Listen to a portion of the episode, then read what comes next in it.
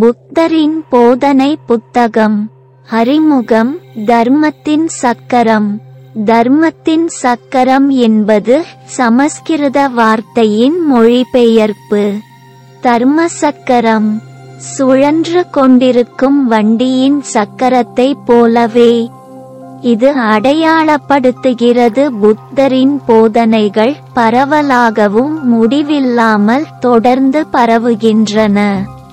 தீச்சக்கரத்தின் எட்டு ஸ்போக்குகள் புத்த மதத்தின் உன்னத எட்டு மடங்கு பாதையை குறிக்கின்றன. மிக முக்கியமான பயிற்சி முறை.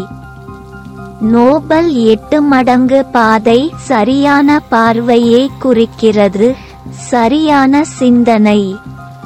சரியான பேச்சு சரியான நடத்தை சரியான வாழ்வாதாரம் சரியான முயற்சி சரியானது நினைவாற்றல் மற்றும் சரியான தியானம்.